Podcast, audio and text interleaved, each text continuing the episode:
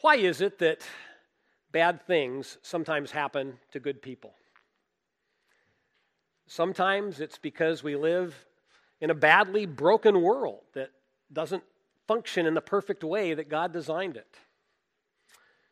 A tragic accident, an untimely death, those things can happen to anyone. And sometimes we experience bad things as a direct result of our own behavior because even good people can make bad decisions. Sometimes, though, an incredibly difficult event in life actually can be a display of God's mercy. Some people call this a severe mercy.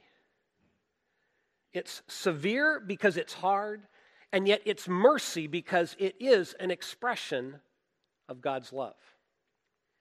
And here's an example of that. At our last church, there was a married couple named Eddie and Ginger. Ginger was a devoted follower of Jesus Christ, and Eddie was not. And Ginger prayed for Eddie and shared her faith with him, but Eddie simply wasn't interested.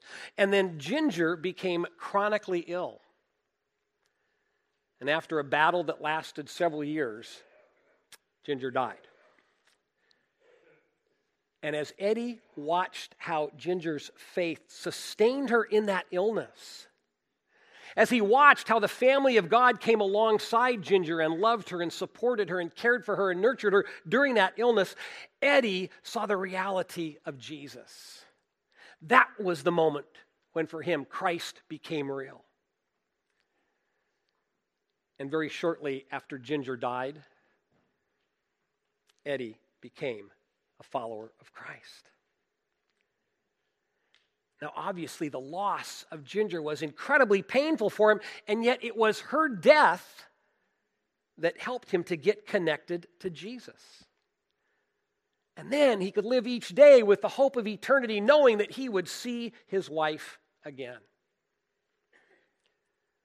The death of Ginger actually was the severe mercy of God in action because God was working to bring Eddie to Jesus. Our God is merciful. In fact, in, in the book of Micah, chapter 7, verse 18, we learn that our God delights to show mercy. He delights to show mercy. And that means He loves to step into your life and to mine and, and to forgive us and to draw us closer to Him. And the reality is that sometimes we experience that incredible mercy of God in ways that are hard, in ways that are severe. That's what happened to Eddie and Ginger. The Bible tells us that on one memorable occasion, King David of Israel experienced the severe mercy of God. And these very painful events of his life are recorded in chapters 11 and 12 of the book of 2 Samuel. It's a lengthy story, and we don't have time to work our way through all of it this morning. So I want to summarize the first part of this story. It is a saga, a heartrending saga a betrayal, deceit, death, but ultimately mercy. Here's how this story begins King David is a soldier who usually leads his men into battle. On one occasion, though, he sends his men out without him, he stays at home. And one night he goes out onto the rooftop terrace of his house to relax. He sees into a neighboring home where he sees a woman named Bathsheba bathing. And she's home alone because her husband Uriah is out fighting. And David stands there and he stares at this naked woman and he lets his physical desires get the best of him. He misuses his authority as king to have this woman brought to him. He makes love to her. She becomes pregnant, and then David tries to cover it up. his cover up attempt fails. So he then arranges for Uriah, the husband of Bathsheba, to be placed in the most dangerous part of the line during the next battle, and Uriah is killed. And then, because Bathsheba is now a widow, David marries her, and she gives birth to their son. God is not happy with David. He expects much better from the man he personally selected to be the king. So, shortly after the boy is born, God sends a prophet named Nathan to confront David with his sinful behavior. Now, despite his very despicable actions in this case, David has a very tender heart toward God. And when he's confronted by Nathan, Nathan's words convict him to the depths of his soul. So he acknowledges without excuse what he's done. He doesn't blame Bathsheba, he doesn't blame anyone else. He simply says, I have sinned. And we need to recognize how rare that kind of confession is. Most people, when caught, find a way to blame someone or something else. We blame our parents or our kids or our spouse or our friends. We blame our society. We blame our circumstances. And to David's great credit, he does none of those things. He simply admits it's my fault. In response, what does God do? God forgives him. God extends mercy. He extends mercy because David is honest and David has repented. God extends mercy because that is what God delights to do. And so, as the story continues there, we learn that God takes away David's sin, but he doesn't take away all the consequences of the sin. David is told that his family and his household will suffer a lot of discord in the future because of what he's done. And it, it's painful to accept. But sometimes, even after we've received God's forgiveness, our behavior leaves debris that we still have to clean up. That's the case for David. But at the very end of this conversation with Nathan, David learns that there is one extremely painful consequence. The prophet tells him, You have shown utter contempt for the Lord. So the son born to you shall die. That's hard. David's overwhelmed. He's the one who sinned, and God's now going to take the life of this child. He doesn't want to accept this outcome. He doesn't want to accept that a child will die because of him. And that's where we pick up the story. 2 Samuel chapter 12, starting in verse 15. After Nathan had gone home, the Lord struck the child that Uriah's wife had borne to David, and he became ill. David pleaded with God for the child. He fasted and spent the nights lying in sackcloth on the ground. Sackcloth is like burlap. He spent the nights lying in sackcloth on the ground. The elders of his household stood beside him to get him up from the ground, but he refused and he would not eat any food with them. On the seventh day, the child died. David's attendants were afraid to tell him that the child was dead, for they thought, while the child was still living, he wouldn't listen to us when we spoke to him. How can we now tell him that the child is dead? He may do something desperate.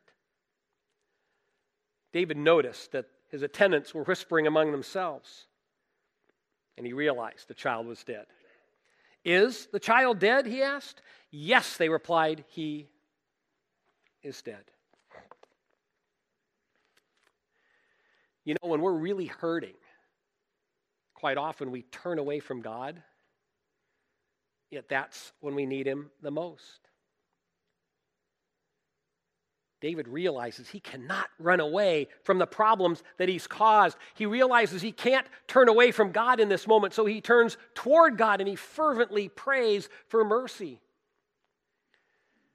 And this was not some perfunctory prayer. This was prayer and fasting. This was prayer from the depths of his soul. This was continual, ongoing prayer for seven days while trying to sleep at night in itchy, scratchy sackcloth.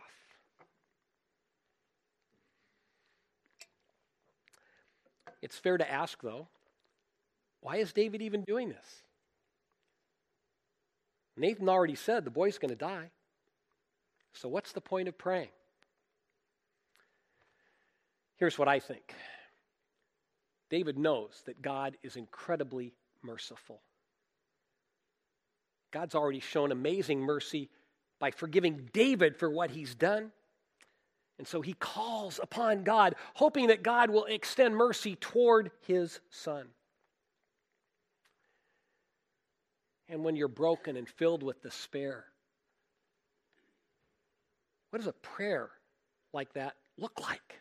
What words do you use to come before God? In this case, we know because Psalm 51 is a prayer that David wrote down during this week of fasting. And it's a prayer that speaks to the universal problem of sin and the universal need that we all have for God's mercy. And so I want us to look at a portion of David's prayer and I'd like for us to read this aloud together and offer it as our own prayer.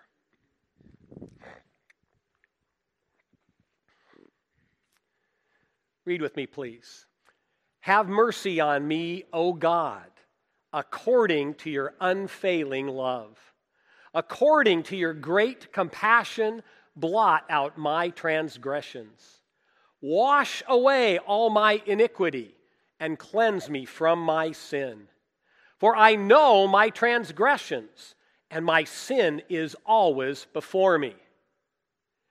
Against you, you only have I sinned, and done what is evil in your sight. So you are right in your verdict, and justified when you judge. My sacrifice, O God, is a broken spirit, a broken and contrite heart. You, God, will not despise.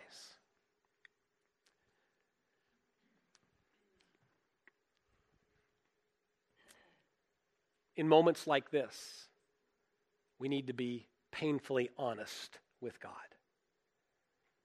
And that's what we see in David.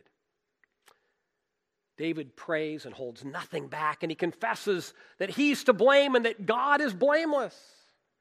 And he acknowledges that whatever God decides, whatever God chooses to do, will be right and will be just.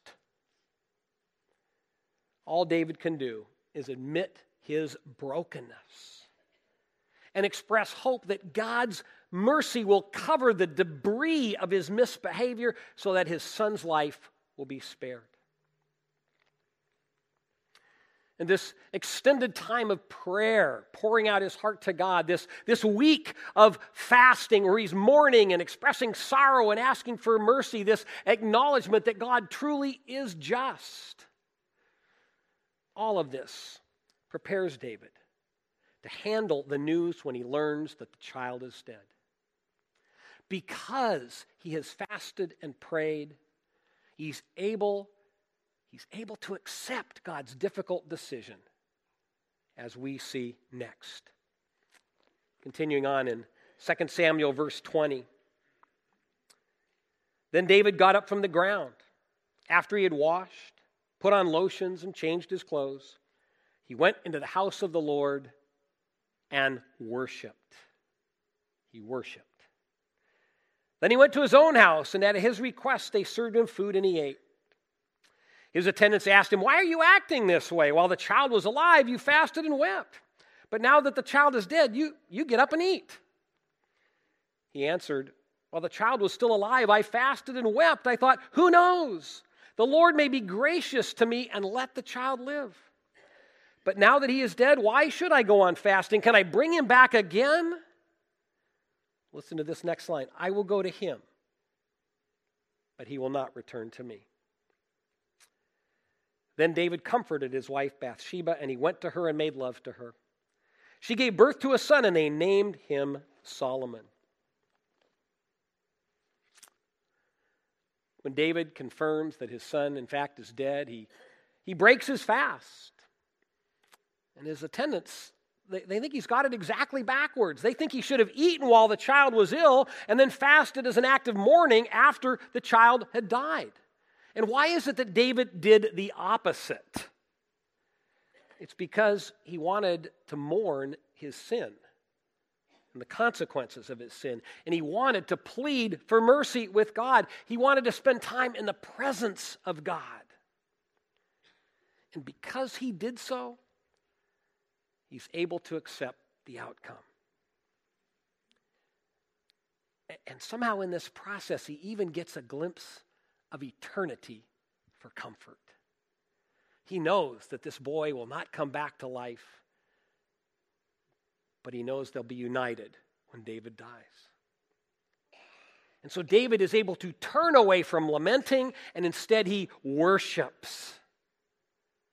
He can accept God's decision because he truly believes, despite how hard this is, he truly believes that God knows what he is doing. And that's why he could pray, as we saw in Psalm 51 God, you are right in your verdict and justified when you judge. It doesn't all make sense, but he trusts.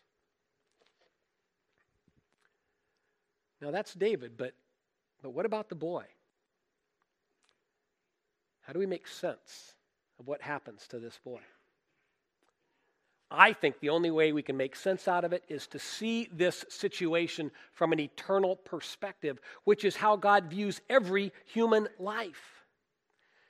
And so I believe that this innocent child, when he died, he was immediately taken from this earth into heaven and into the very presence of God. And I believe this because, as the Apostle Paul writes in 2 Corinthians 5 8, to leave our body behind in death is to be at home with the Lord. And I believe that's what God does with this boy. And yet, even with the assurance of eternity, why let the boy die? Is God doing this just to punish David?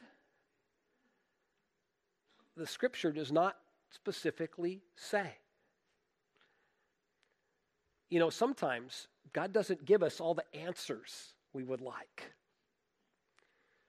And sometimes in the Bible, he leaves it to us to wrestle with the implications of what he says to us.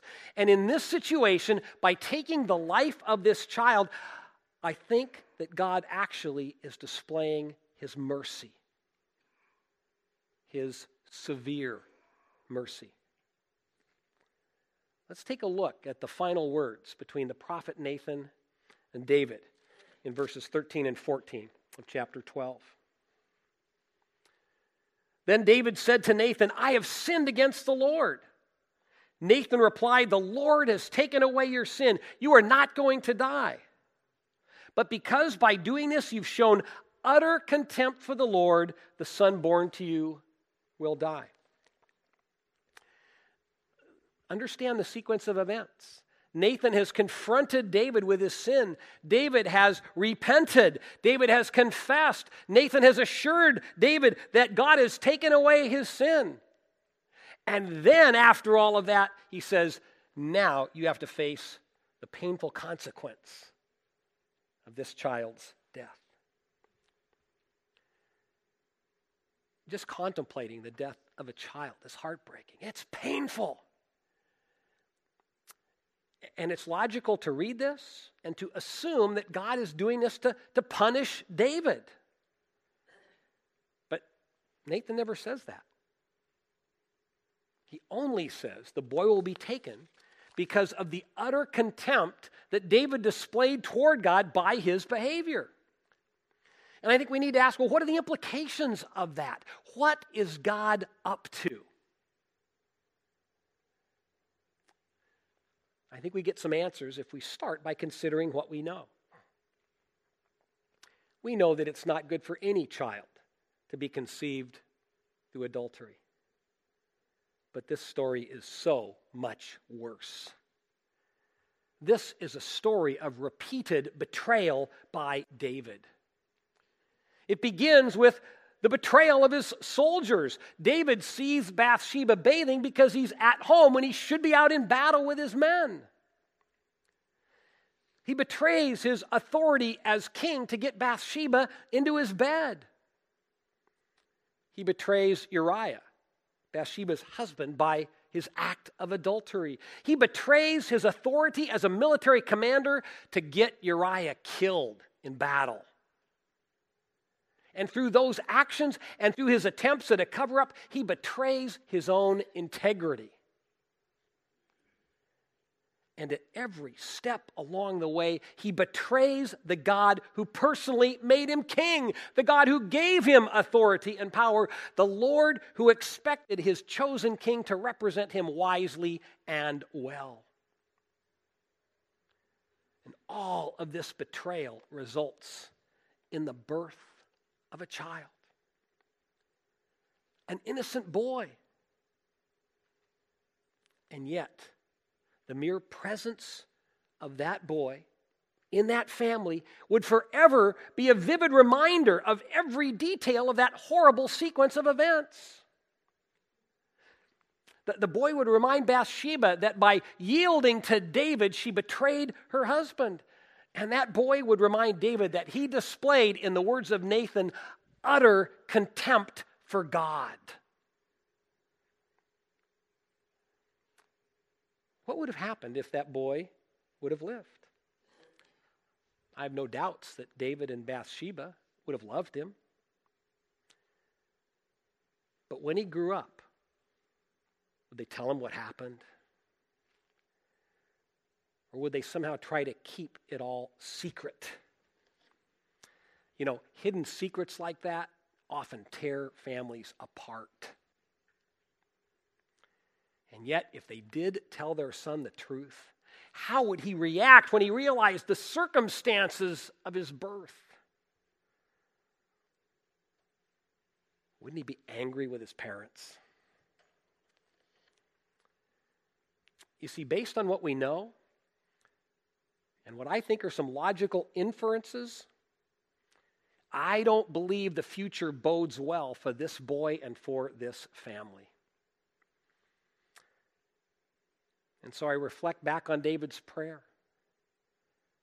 Have mercy on me, O God, according to your unfailing love. I think God actually answered that prayer just in a very different way than David expected. Obviously, the pain of losing this son is great, and yet I think the pain of his daily presence would be far greater. Very painful for the parents and extremely painful for that boy. Removing the child from the family spares the family from an ongoing wound. It allows the boy to immediately experience the joys of heaven and it allows David and Bathsheba to be healed and to move forward into the next season of life. It allows them to experience God's forgiveness without a painful reminder of the past. So I think it makes sense to view this death as an act of mercy. But it only makes sense when we see it from an eternal perspective. And then obviously, no child can replace another child, and yet God quickly gives David and Bathsheba another son. A son that this time is the result of their marital union rather than their one night stand. And that's another act of mercy. David messed up big time in the aftermath, he brought his broken heart and his broken spirit to God, and God responded with mercy. Uh, a severe mercy, to be sure, but mercy nonetheless. Because our God delights, delights to show mercy to his children. And when we're able to understand the severe mercy of God, I believe we then can embrace His love in a fuller, broader, richer, and deeper way.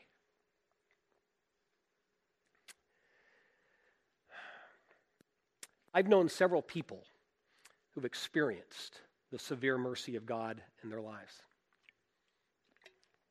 At the start of the message, I mentioned Ginger, whose untimely death was used by God to bring her husband, Eddie, to faith.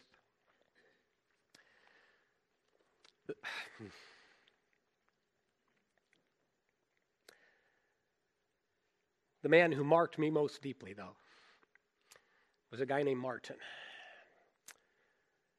And Martin experienced the severe mercy of God and embraced it. When I first met Martin in Southern California, he was in his 30s, he was an athlete, he was in great shape. And Martin worshiped his physique. He was so proud of his condition and his looks. And he was one of the most arrogant people I ever knew. So he was a man who was full of pride, who idolized his body, but it was an empty shell. Inside, he was empty. And that emptiness led him to Jesus. And as Martin got connected to Christ, he knew that God wanted to help him change, but it was a huge battle for him because his pride kept getting in the way. His pride would intrude into his words and his behavior and his relationships. He was addicted to spending way too much time working out, way too much time trying to impress women with the way he looked. For Martin, letting God strip away that old nature was incredibly difficult. And he recognized this. He knew that his pride was hindering his ability to, to live by faith and, and to become a godly man. And he really, truly, desperately wanted to change, and yet he kept getting in his own way. He needed to be rescued from himself. And one day, full of despair, Martin cried out to God. And he said, Heavenly Father, if I can't get rid of my pride, I'll never be the godly man that you want me to be, the godly man I want to be. My pride is ruining my life, and I'd do anything to get rid of it. Heavenly Father, please do whatever it takes. And that was a very sincere prayer. And he meant it, and God knew it. And within just a few months, Martin was diagnosed with ALS, Lou Gehrig's disease. Lou Gehrig's disease, a condition that was going to slowly, steadily destroy the body that was the focus of his pride.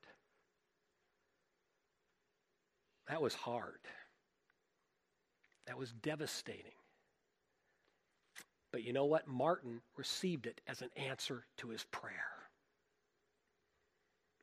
He saw it as God's severe mercy because he knew that was what it was going to take for him to learn to trust God more than himself. The men of our church rallied around Martin. A guy named Mark got a team of people organized so that there were men available to drive Martin to church and to sporting events and to barbecues and to doctor's appointments. And they just surrounded Martin with care and friendship and love. And as we watched Martin's body slowly deteriorate, we watched him continue to wrestle with pride. He was one stubborn guy. We once were at a, a weekend men's retreat, and I happened to be sitting next to Martin at lunch. And Mark, Mark was feeding him because Martin couldn't get the food to his mouth anymore. And as Martin was eating, he happened to look up and looked around the dining hall and realized a whole bunch of guys were watching him. And he got very embarrassed and he slapped away Mark's hand. And then he apologized and he said, Look at me. Look at me. I'm helpless. I can hardly do anything without your help. And I'm still struggling to learn how to be a humble man. And then he looked up and he said, Heavenly Father, keep going. Keep doing what you need to do, Lord. Hmm. Before Martin got ALS, he had been in training to run in the Los Angeles Marathon. And his buddy Mark wanted to make that dream become a reality. And so in 1999, Mark organized a relay team of 26 guys to push Martin in his wheelchair through the marathon, one pusher for each mile of the race. And the photo on the screen there shows Martin and Mark shortly after that event. A reporter for the LA Times heard about Martin and interviewed him, and here's what Martin told that reporter If I had to choose between my old life before ALS and my new life, I'd choose my current life. Martin's old life had been one of physical health and very little else. By his own admission, he was selfish and arrogant, and his new life was one of increasing spiritual health. His body was decaying, but his character was growing. And he told that reporter, Because of ALS, I have learned what it is to be truly alive.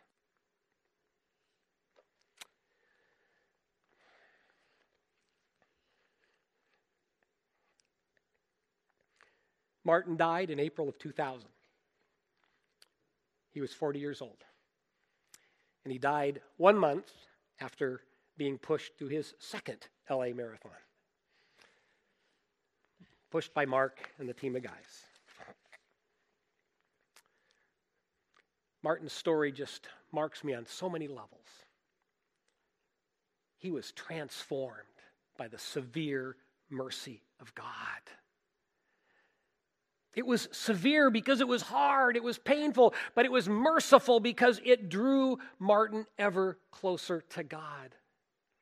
And Martin was able to accept his failing body because his mind and his heart and his soul were more alive than ever.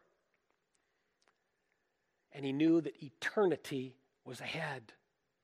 Eternity in the presence of a merciful God who had shown him some tough love and who had taken an arrogant, self centered man and transformed him into a gracious, humble follower of Jesus. God's severe mercy is a reminder that he operates beyond the limits of human time. And Martin understood that. Ginger and Eddie understood that.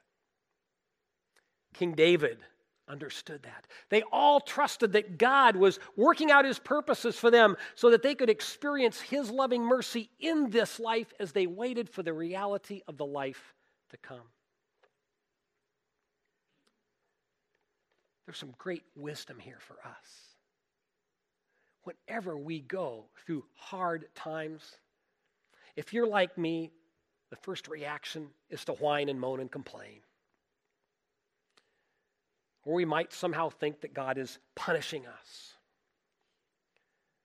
But I think this story from the Bible, this story of King David and the son who died, encourages us to look deeper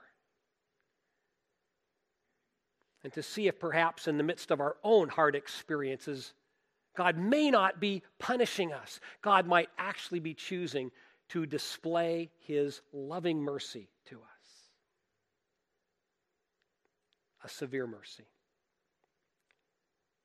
Because in good times and in bad times, our God delights to show his mercy. That's the promise to which we hold.